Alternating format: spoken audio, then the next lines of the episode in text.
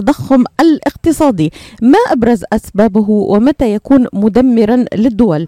ماذا نعرف التضخم الاقتصادي وكيف نعرف أسبابه؟ ولماذا يحدث هذا التضخم؟ معنا هذا الصباح لمناقشة هذا الموضوع البروفيسور محمد ربيع البروفيسور والخبير الاقتصادي محمد ربيع. ينضم إلينا مباشرة من واشنطن. صباح النور والفل دكتور اشتقنا لك.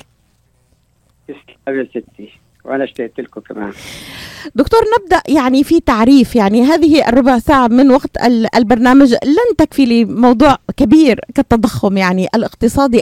بداية نعرف التضخم الاقتصادي إذا إذا كان تعريفي صحيح هو من أكبر المصطلحات الاقتصادية شيوعا غير أنه على الرغم من شيوع استخدام هذا المصطلح فإنه لا يوجد اتفاق بين الاقتصاديين بشأن تعريفه ويرجع ذلك إلى انقسام الرأي حول تحديد مفهوم التضخم. هل ما أقوله دقيق دكتور؟ آه، صحيح إلى حد كبير لكن يعني صار في شيء متفق عليه شو هو التضخم؟ التضخم هو ببساطة ارتفاع معدل الأسعار هذا هو كل شيء.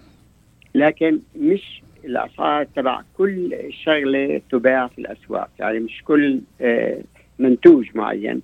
في شغلات محددة اللي بيعتبروها أكثر تأثير اللي بتحتاجها الإنسان عشان يعيش حياة كويسة وبالتالي بيعتمدوا عليها.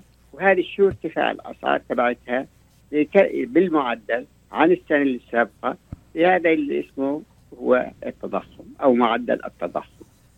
بس عشان أرجع شوية والناس شوية يعني اللي ما عنده فكرة يعرف شو هو التضخم لازم نعرف إنه أهم معادلة هي النظرية الاقتصادية هي معادلة العرض والطلب شو بيعني هذا؟ إنه إذا في بضائع معينة معروضة للبيع بكمية كبيرة الأسعار عادة تنزل يعني زي ما بيحصل هي أما بيعملوا آخر السنة بيعملوا التنزيلات ليش بيعملوا التنزيلات؟ بيكون عند الشركات في بضائع ما انباعت كازن بيعوها وبدهم يستعدوا للموسم الجديد فبيعملوا تنزيلات فتنزل الأسعار لأنه فيش طلب عالي عليها كثير. بنزل الأسعار عشان الناس تشتريها لما بنزل سعرها. والعكس صحيح. إذا صار في طلب زيادة على سلعة معينة وما في كمية كافية اللي يحطوها ينزلوها للسوق بيرتفع الأسعار. شو اللي صار في, في الأزمة هذه؟ يعني في عندنا شغلتين الآن يعني أهم شغلات ارتفعت أسعارها خاصة الشهر اللي فات هي الطاقة. الطاقة ارتفعت حوالي يمكن فوق ال 20 يمكن حوالي 30% وارتفع سعر السيارات الجديدة والسيارات المستعملة. نعم. آه، وارتفع سعر بعض المواد الغذائية. فهذه سببت معظمها دكتور ارتفع حقيقة يعني بشكل واضح. شو هو؟ معظم السلع الغذائية ارتفع بشكل واضح كمان دكتور. أه بس بس أنا الحقيقة هذه يعني الأولى اللي هي الطاقة والسيارات كانت مبررة. هل بحكيها الثاني أنا بعتقد ما كان مبرر. الأول يعني مبرر لأنه ارتفعت أسعار الطاقة العالمية وهذا اللي لأنه في تحكم في العرض اللي هم آه، أوبك منظمة أوبك قاعدة بتنتج معدل معين وكان في الأول كافي. لما بدأ يرجع الاقتصاد العالمي صار في طلب أكثر. فما توسعوا في الإنتاج فارتفعت الأسعار. هذا السبب. الناحية الثانية لما بنتكلم على السيارات الأهم شيء كان هذه المشكلة كانت في أمريكا إنه اللي ما يسمى سبلاي تشين اللي هي آه، اللي بنقدر نقولها يعني طرق التموين إيش التمويل؟ تموين. يعني أنت لما تحتاجي شغلة بدك تجيبيها فمع الكورونا ما عاد في طيارات بتطير كثير ففي كثير من الشغلات اللي بتحتاجها صناعة السيارات. وأهم شيء اللي هذا اللي هو اللي بسموه يعني بالعربي اللي هي اللوحة لوحه التحكم. لوحة التحكم السيارات في شركتين في العالم بيعملوها. ما عندها واحد من هدول. يعني كان عندها زمان وهي الآن تعتمد على تايوان وبلد ثاني أعتقد الثانية الصين بيعملوها فقط. فبالتالي مع عملية إنه ما في طيران كثير فصار في تأخر في وصول هذه ونفس الشيء الشيبس تبعهم الكمبيوترز فلما تأخر صار ما بتقدر تصنع الشركات بالسرعة الممكنة إنه تواجه الطلب. وهذا السبب ارتفعت الأسعار. وأنا بعتقد هذول هم النقطتين. طيب دكتور لدي نقطة ثالثة. يعني الآن قبل لقائي معك مباشرة آه، هناك تقرير أشار إنه آه، الولايات المتحدة تحتاج إلى 80 ألف سائق شاحنة لحل أزمة سلسلة التوريد. طب المتعهد اللي عم يطلب بضاعة وهالبضاعه مكدسة في الموانئ؟ يعني لم تصل إلى الأسواق في الوقت المحدد لعجز في سائقي الشاحنات. ألا يسبب هذا أيضا ارتفاع في أسعار السلع وحدوث تضخم؟ ما هذه اللي اللي بسموها supply chain لحد كبير إنه إنه اللي أنا سميت عملية التموين. إنك توصلي البضاعة للمكان الموجود في الوقت المناسب. فهذا هو لما يكون في عندنا عجز في سواقين السيارات. ولسه العجز رح يزيد يعني؟ أنا أنا بالرجوع إلى نقطتك دكتور اللي قلت فيها ليس هناك مبرر لارتفاع أسعار السلع. لا أنا تمام. في شغلات غير مبرر. اللي أنا بعتبر في تحكم احتكار. يعني خذي منتج الشركات الكبيرة مثلا زي أمازون زي كوسكو زي وول مارت هذول بيتحكموا في جزء كبير جدا من السلع الاستهلاكية.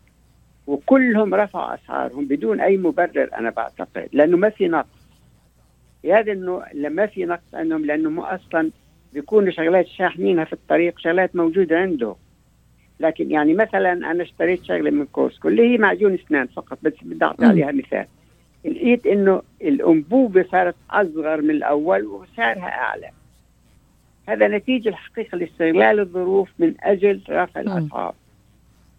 ففي عملية احتكار في البلد هون لأنه في الشركات الكثير الآن تحتكر. في عندي شغلات يعني السوبر ماركت كلها قاعد تسكر. الموز قاعدة بتسكر. فلما إحنا عندنا أربع خمس شركات تتحكم خلينا نقول فقط 30 أو 40% من من عرض المواد الغذائية بترتفع أسعارها كثير. لأنه هم الإنسان ما عنده أمكنة مختلفة يروح يشتري منها. فهذا يعني الاحتكار ما بدخل في عملية ارتفاع الأسعار. في شغلات أخرى بتؤدي إلى ارتفاع الأسعار. لما بصير في اللي يسموها يعني معدل الماني لو عرض النقود. لما الحكومة تطبع نقود كثيرة فبتقل قيمة النقود أو القوة الشرائية للنقود بتقل. وهذا بيحصل في حالات كثير لما الحكومة عايزة تتوسع أو ما عندها فلوس بدها تقترض تتوسع. ولما البنك المركزي بيبتدي يطبع فلوس يعني البنك المركزي قاعد بيطبع فلوس زي الهبل بالهبل يعني الآن. م. والسبب إنه قاعد بمول الشركات اللي هي ضعيفة حتى ما تفلس.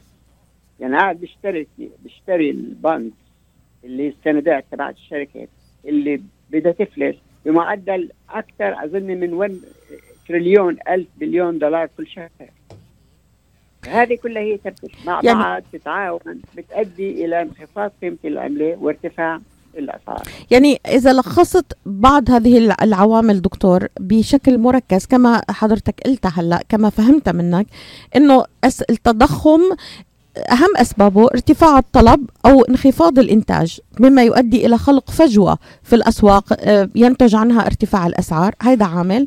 ارتفاع المعروض النقدي كما أشرت هلأ دكتور أو حجم الأموال المتداولة بين الناس يعني بيدفعهم ذلك إلى الإنفاق المزيد. ثالث العامل كما فهمت الزيادة في تكلفة إنتاج بعض السلع ويؤدي ذلك إلى ارتفاع سعر المنتج النهائي. هذا صحيح. في في أحيان بصير عدم استقرار في مناطق معينة زي مثلا كل الخليج مثلا فبيخافوا ترتفع الأسعار فبزيد الطلب على البترول عشان يخزنوه. يعني هذا بيكون سببه سياسي أكثر منه سببه اقتصادي.